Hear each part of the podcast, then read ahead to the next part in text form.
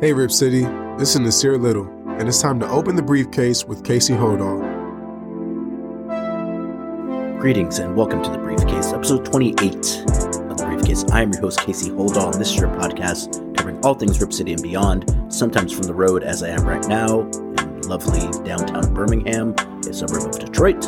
After losing three straight and five of six, including an 18 point loss to the Hawks in Atlanta to start the six game trip, Trailblazers have won two games versus the Magic and the Pistons, and while they didn't play as well as they would have liked, especially in the fourth quarter of both games, they still managed to get wins and keep their play and hopes alive. We'll recap the last two games, consider the second half of this extended road trip, and hear from Damian Lillard, who posted a triple double by the end of the third quarter versus the Pistons, about his rebounding, how he's dealing with defenses getting more physical, and his pursuit, if you could call it that, of the scoring title on this edition of the Briefcase.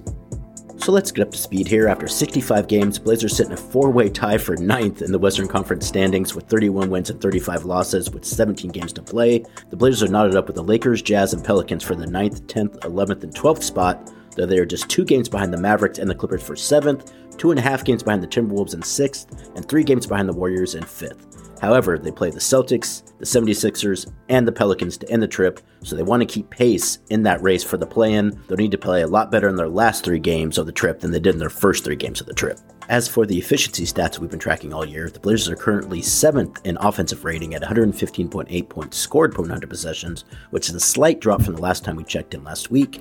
And on the other end of the ball, unfortunately, the Blazers are 27th in defensive rating, which is unchanged from the last time we checked, at 117 points allowed per 100 possessions. And at 0.7, they're down to 23rd in net rating, which I believe is the lowest they've been in net rating this season. As for the betting markets, the Blazers are now 32, 32, and 1 versus the spread this season after covering in their last two games. They were favored by 2.5 points versus the Magic and won by 3, and were 5 points favored versus the Pistons and won by 6. So just by the skin of their teeth there, and for what it's worth, they will not be favored in any of their next three games. So if they're going to improve versus the spread this season, they're going to have to do so as underdogs. And as for the season over under, the Blazers will need to win 9 of the remaining 17 games in order to surpass the 39.5 win projection set by the folks in Las Vegas prior to the start of the season. Portland only has 3 games left versus teams that are below them in the standings, so they're going to have to win some games that they typically haven't won this season if they're going to hit that over. Fingers crossed for those of you who took the over, and if you took the under, I don't care if you win or not. One thing that would greatly improve Portland's chance of hitting the over and making the postseason is to get some players back who are out with injury though there's really no update on any of the currently sidelined Trailblazers. Anfernee Simons, who sprained his right ankle just before the All Star break, re aggravated the injury in his first game back, a loss to the Pelicans on March 1st, and hasn't played since. Jusuf Nurkic has been out since February 1st with a calf strain. Justise Winslow hasn't played in well over two and a half months due to an ankle sprain. And at this point, I think it's fair to wonder if he's going to come back this season. I'd never thought that that was really the case, but the fact that he hasn't returned at this point really does start to make you wonder if maybe that was more serious and if maybe the likelihood of him returning this season, you figure it diminishes with every passing game. And we've got just about a month left to go. So I, think you could, again, I, think it's conceivable that perhaps he doesn't come back. I don't know that. Just reading the tea leaves and how long he's been out and where they're at this season and how much season is left, it does make you start to wonder if he's going to be able to come back. And while both Simons and Nurkic are on this road trip, along with Ryan Arcidiacono, who played in the loss to the Kings but not since due to a sore back, Justise Winslow is not with the team on the trip, which doesn't mean he actually won't meet up with the team at some point in time. It's possible maybe he's getting treatment or maybe he's getting other opinions from medical professionals, and perhaps maybe he meets up with us at some point in these last three games of the trip.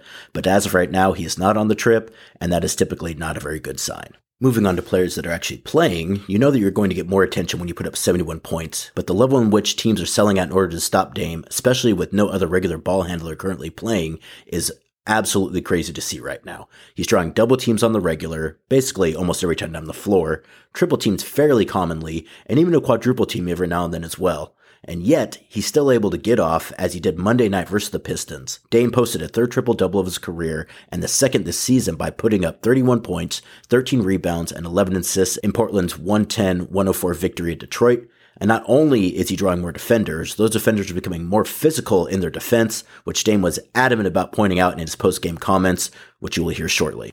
Dame's performance Monday night in Detroit comes on the heels of a 41 point, 9 rebound, 6 assist, two steal, and one block performance in a 122-119 victory versus the Orlando Magic on Sunday night. The Orlando to Detroit back-to-back is a pretty tough one you might remember that this actually wasn't the way we were scheduled to go on this trip, but because the Pistons had to reschedule one of their games because of inclement weather, we had to reschedule our game as well, which created a back to back with Detroit on the second night after the first night in Orlando. Now, granted, neither the Magic nor the Pistons are in the playoff race, so you're playing an easier team in the front end or the back end of a back to back, but it's about a two and a half hour flight from Orlando to Detroit. And then when you get to Detroit, we actually flew into Pontiac and staying in Birmingham, that's about another half hour from the airport to the hotel. So basically you're getting to the hotel at 2, 2.30 in the morning, getting up six or seven hours later, having the team meeting, taking a half hour bus ride to downtown Detroit, playing the Pistons, putting up a triple double, and then coming back to Birmingham and then leaving for Boston the next day, which I just explained what our itinerary is for the next couple days. So now you know. And in both those games versus the Magic and the Pistons, Portland built comfortable leads, but then just couldn't hold them, particularly in the fourth quarters. Teams know that basically Dame is tired by end of games, and there's no other real natural ball handler on the team right now. And the result of that is teams, particularly young teams such as the Magic and the Pistons, are really throwing everything they have at Portland's secondary ball handlers. And as you might expect, when you're put in that situation that you're not necessarily accustomed to, particularly late in games, particularly late in games that are getting closer than they really should be after we're up double digits, guys tend to make mistakes. And we've been seeing that quite a bit over the last couple games. And I think actually Chauncey Billups even addressed it with the team after the game. He addressed it with the media as well. And basically, he was like, I don't really like the way that we're playing in fourth quarters right now. I really don't like the way we played at any point in the fourth quarter of the Pistons game. And when you're shorthanded, you're on the road, you kind of expect that everything isn't going to go right for you. But the team is really putting themselves in tough spots to where games are within one or two possessions late in games when they just don't need to be. And if they just took care of the ball a bit better, they were much better, particularly in the second half of the Pistons game with not turning the ball over. They were god awful in the first half of the Magic game, turning the ball over. Were able to clean that up in the second half and able to come away with a slim victory. But still, when you put yourself in those situations over and over and over again, even against some of the worst teams in the league, eventually that's going to catch up to you. It's caught up to Portland before this season. They've had a dreadful time closing the fourth quarter of many games this season, and this is the exact wrong time for those things to be happening. Now, again, luckily, that didn't happen versus either the Pistons nor the Magic, but you could also look back to game versus the Pelicans, game versus the Warriors, in which you had those games, not necessarily in control, but you were the better team for the first half of those games. And in the second half, you ended up getting the doors blown off and you ended up coming away with losses in games that you really needed to win. Now, getting back some players healthy, particularly Anfernee Simons, and if Justise is able to come back, someone who handled the ball a lot earlier in the season, then that probably fixes some of those issues. Because as of right now, you're asking guys like Jerami Grant, guys like Trendon Watford, guys who are not terrible ball handlers, but definitely not natural guys who are accustomed to starting the offense. You're putting those guys in situations where they're having to do things in high pressure situations they're just typically not accustomed to doing. And that's a pretty difficult thing to ask, particularly when you have such a small margin for error as Portland does right now. And while you would prefer that they had more ball handlers and while you would prefer that everyone was healthy, there is one upside to it and it's that Cam Reddish has emerged as someone who looks like he could be worth keeping around for a while. He's averaging 14.3 points on 48% shooting from the field and 38% shooting from three, 2.8 rebounds, 2.3 assists, and 1.3 steals in 28.8 minutes per game since joining the Blazers prior to the 2023 trade deadline. Chauncey Billups has used Reddish, if not as a playmaker, at least as someone who's capable of bringing the ball up and initiating the offense, even though he's not all that familiar with either the system nor his new teammates. But he's been so appreciative of any opportunity to play that he really seems like he's trying to do everything that's been asked of him and doing it with gusto. He started eight of his nine appearances in Portland and will likely be a reserve if and when Anfernee Simons returns to the lineup, and that does a whole lot to bolster Portland's bench. Really like what we've seen out of Cam Reddish the last couple games Really enjoyed talking to him recently. He's made a point of not necessarily complaining about his previous situations, but just explaining how the situation in Portland has been different for him as of late, which is really that Chauncey Billups, one, because of his style of coaching, and two, because the situation that Portland is in, is basically just telling Cam, like, hey, go out and play freely. Do the things you feel like you're capable of doing. Don't necessarily worry if you make a few mistakes here and there, as long as you're making aggressive mistakes, and we'll figure the rest of it out. And you know, for Cam to talk to him, it just doesn't seem like since he entered the league after being the 10th pick in the 2019 draft, that he's really had the opportunity to go out and maybe work through some issues and play through some mistakes that he's now able to do. Now, granted, you'd rather everything runs smoothly. You'd rather that you don't end up being in a situation where you're starting a guy who's only been with your team for less than 10 games. But if you're looking for upshots and upside and something positive to take out of that situation, the fact that you're really finding out who Cam Reddish is as a player and whether or not you feel like he could be a piece for you going forward is something that's pretty valuable that Portland is getting right now, in addition to the actual contributions, which have been pretty significant from Cam so far. And hopefully he's able to keep that up if and when he does actually go into reserve role. It's always possible that Chauncey Billups decides when Ant does come back to have Matisse Thybulle go to the bench and keep Cam Reddish in the starting unit.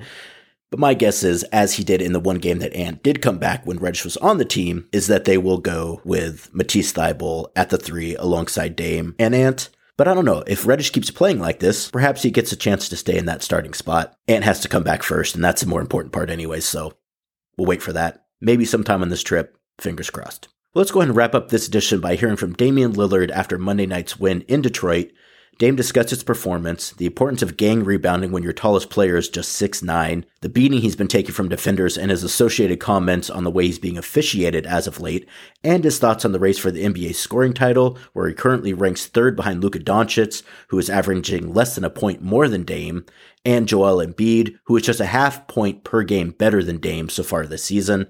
Let's go ahead and hear what Dame had to say. Dame, you talked about your performance tonight. Obviously, you guys are really in a situation where you need every game, but especially games like this.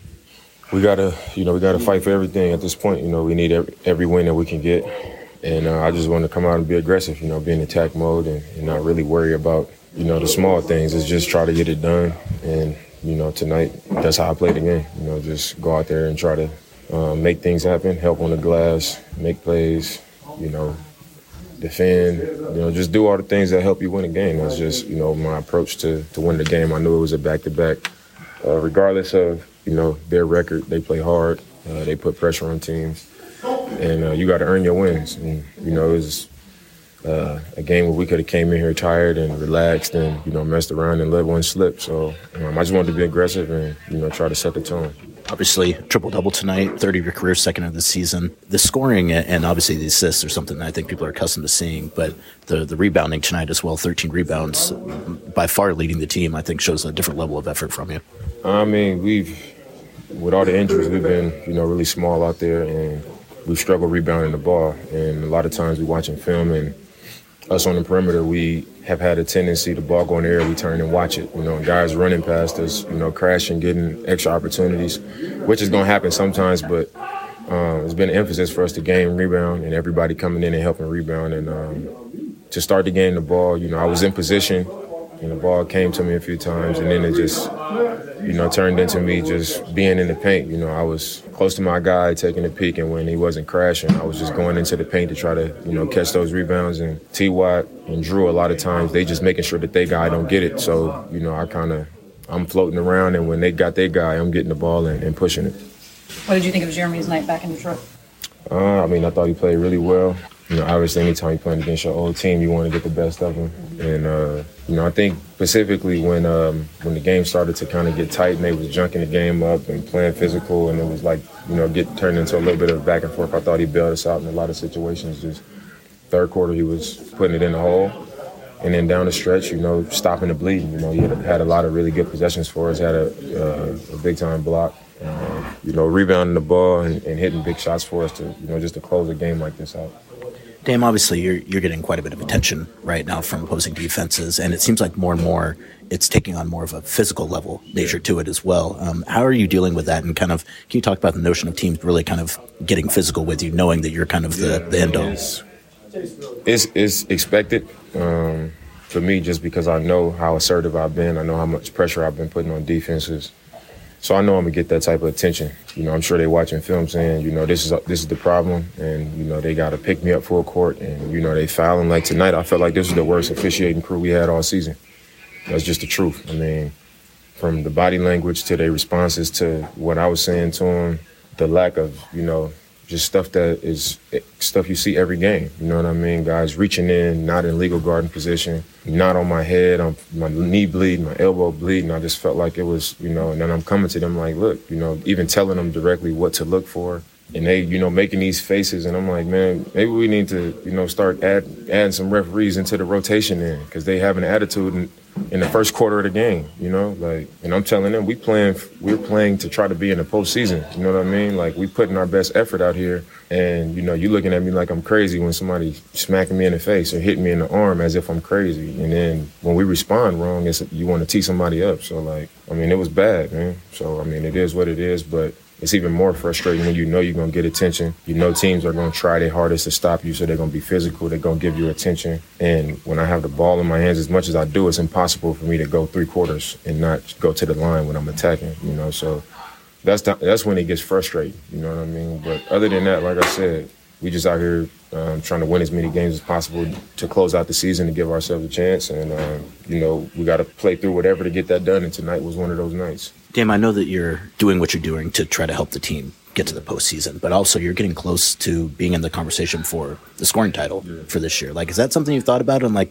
does that mean anything to you? Or I mean, obviously, the more you score, the probably yeah. better for the team.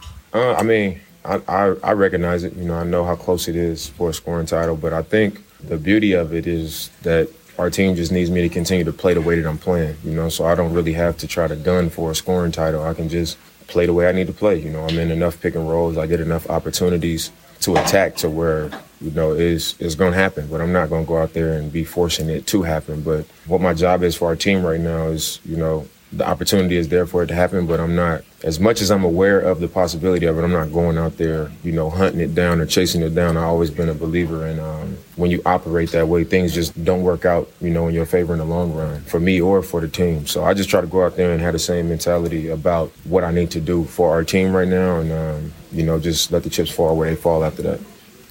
So there you go. Great perspective from Dame as always.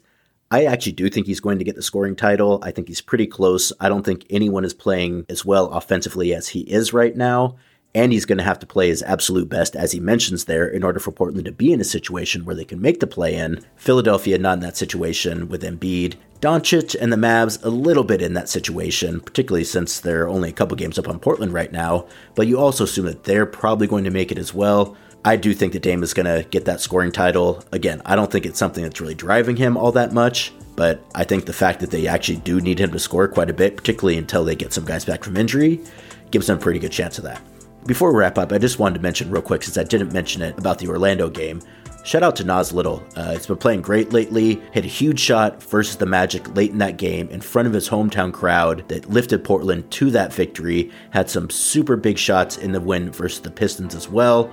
Nas is a guy who has just kept his head down, kept doing what he's asked to do, not necessarily getting the minutes that I think he would hope to play this season, but has been doing a phenomenal job, particularly on the offensive end in those minutes. Really happy to see Nas has some success. Really happy to see that he's out there able to show what he's been working on for all these years, particularly in front of an audience in Orlando with many family and friends watching him. So I just wanted to make a point of that as well, since I didn't mention it in the recap of the Orlando game. They don't win that game without Nas Little hitting that three pointer. I believe it might have been a go ahead three pointer as well. Either way, nice work, Nas. Keep doing what you do, man. And with that, we will say adieu on this edition of The Briefcase. We'll be back later on this week, likely from Philadelphia, where we'll be spending three nights in between playing the Celtics and finishing up the trip versus the Pelicans in New Orleans. And there will be a new episode of The Blazers Balcony with Brooke Olzendam before that. So please, if you haven't already, like and subscribe to both The Briefcase and The Blazers Balcony, wherever you get your podcasts. Thank you so much for joining me. I am Casey Holdahl. Go Blazers.